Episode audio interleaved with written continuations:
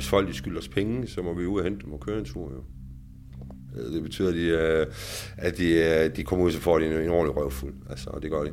Eller bliver holdt gissel derhjemme, indtil at deres familier eller en eller anden, de kender, har kommet og betalt, fordi de skylder. Jeg tror ikke, jeg havde noget moral engang, hvis jeg skulle være helt ærlig. Og så nok været dårlig moral. Jeg var, jeg var meget ligeglad dengang. Altså, jeg var meget ligeglad med alt og alle omkring mig. Det var mig. Jeg var selvcentreret hele vejen igennem.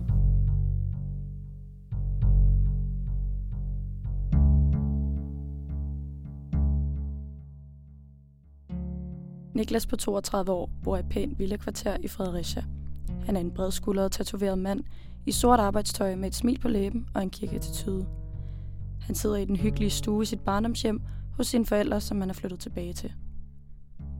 I denne episode af Et lovløst liv fortælles historien om, hvordan Niklas mistede sit moralske kompas, da han som helt ung kom ind i det kriminelle miljø. Og herefter tog det hurtigt fart.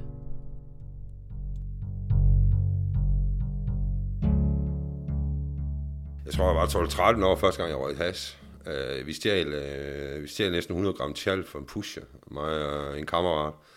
Og så tog vi op på noget, der hed Masby Parken, så sad vi deroppe og i Skive. Um, øhm, som 16-årig begyndte jeg at sælge narko. Stoffer, kokain, amfetamin og alt det her. I den alder der, der var det sjovt jo, fordi der, der var ikke nogen konsekvenser for en. Øh, det hele var en leg. Så, så, så så det så jeg egentlig ikke. Jeg så det ikke som noget problem. Jeg synes, det var ganske normalt, fordi vi alle sammen vi gjorde det. Så der var ikke noget unormalt i de ting, vi gjorde overhovedet, fordi det gjorde vi alle sammen, der gik sammen. Jo. Så var det normalen i, det her, i den her vennegruppe, jeg gik med. Da Niklas startede som ung pusher, fik han gennem sit kriminelle omgangskreds en større og større magt i byen. En magt, der satte kursen for de næste 15 år af Niklas' liv.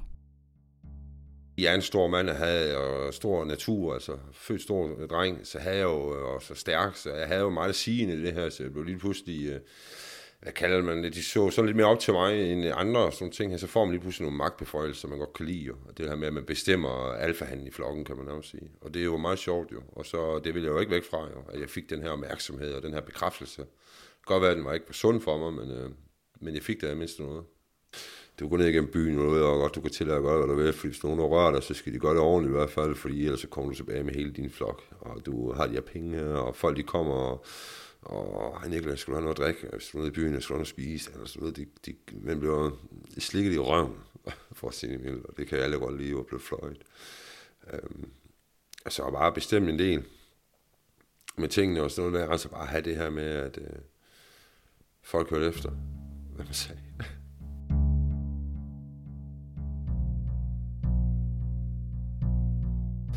Jeg har aldrig været typen, der selv har opfordret, ja, når jeg er i byen, så har jeg aldrig været typen, der opfordrer opfordret eller opsøgt vold og de her ting her. Men man skal bare lade, hvis, hvis der er en, der kommer og spiller smart, så, så var jeg klar, det skulle to, to sekunder, ikke? Eller hvis nogen, der pissede på mig, eller var respektløs over for mig, så fik det konsekvenser.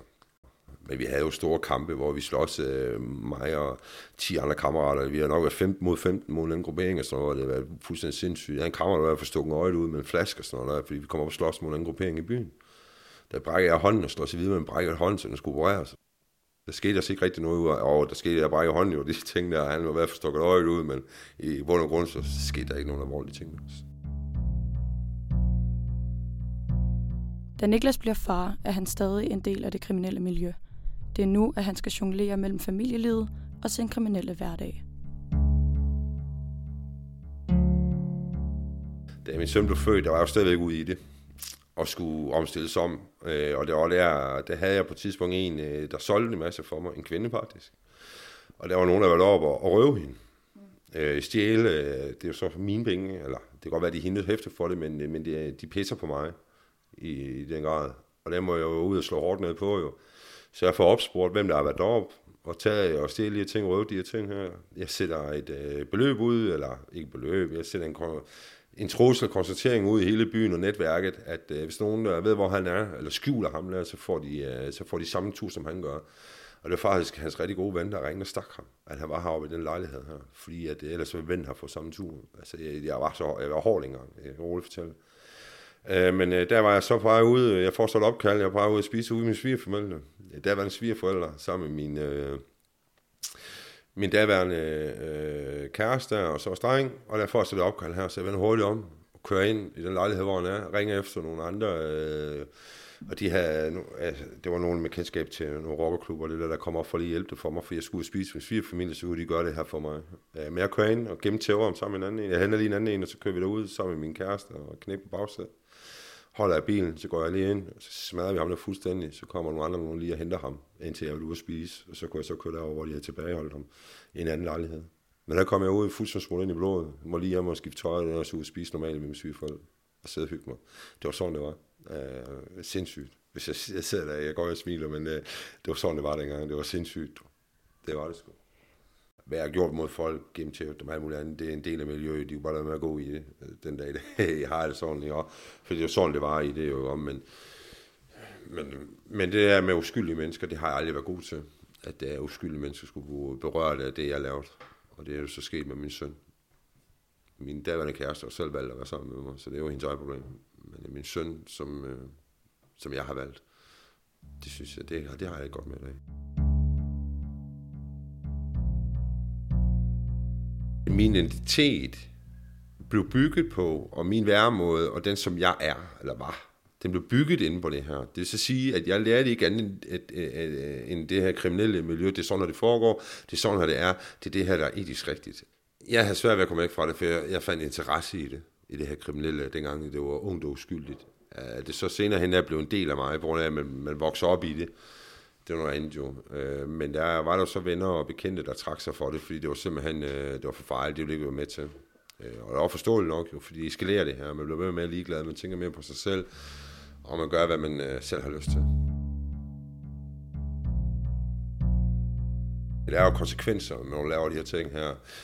Du øh, skal hele tiden... Øh, de nære venner skulle du stadigvæk kunne, ikke kunne stole på, på grund af, at du ved, at der er så mange penge imellem alle de her ting her. Øh, det er meget stressende miljø det er et meget farligt miljø.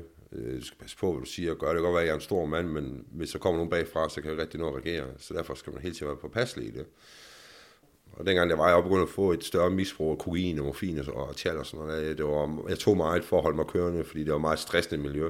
Så du skulle hele tiden have noget for at holde dig i gang, fordi din arbejdstid, det hedder ikke 7 til 4, det hedder 24-7.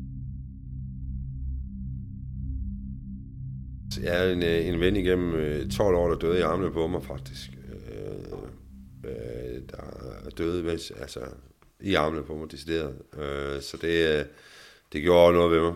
Øh, så også ved min søn og alle ting. Og han havde, hans daværende kæreste var faktisk gravid. De skulle have en søn sammen. Han blev så født uden en far og de her ting her. Og, det, ja. og så pludselig han havde en datter på 9 år på det tidspunkt. Ja. Det gjorde jeg med mig også.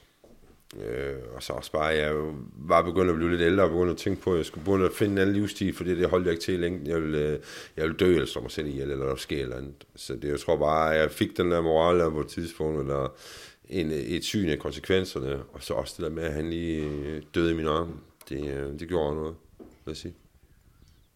Men sådan efter jeg fik min søn, jeg sådan for alvor søgte hjælp, og det tog faktisk tre år med behandlinger, psykolog, og ligesom sådan exit-programagtigt øh, noget, hvor jeg var psykiater sådan noget, for at komme ind og få omstillet min tankegang og mine handlingsmønstre ind i hovedet på, at jeg skal skifte fra den her kriminelle tankegang, hurtige penge, øh, aggressivitet, vold og alt det her, der skal skifte til at være mere konstruktiv, altså du ved, hvad kalder man, ydmyg person.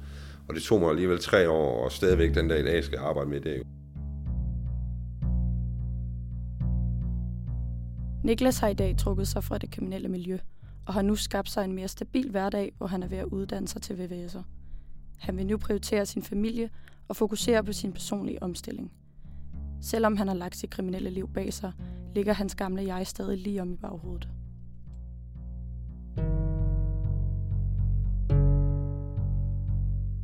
Det er ikke det værd mere, fordi hvis jeg begynder på det der igen, så alt jeg har brugt de sidste mange år på at opbygge den her øh, person, jeg er i dag, den blev smidt ned i skraldespanden, fordi den anden person ligger jo stadigvæk lige om i rygsækken, og jeg skal bare tage dem på.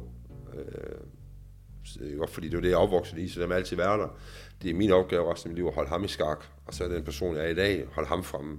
Øh, og, og jeg ved, hvis jeg åbner døren øh, for mig for den anden, og han får lov til at presse ind, så er det bare et spørgsmål om tid, før jeg mister alt det, jeg har bygget op, og mit barn, og alle de her ting. Altså, det er en kamp for resten af mit liv, det her. Altså, det er jo derfor, at folk skal tænke sig om, for at man går ud i det, fordi du, du, når man går ud i det her kriminalitet her, du bliver en anden person, og derfor skal man skulle tænke sig om, fordi det er ikke bare lige at komme tilbage igen. Du kan godt gøre det, men, men det er ikke alle, der kan, kan komme tilbage igen.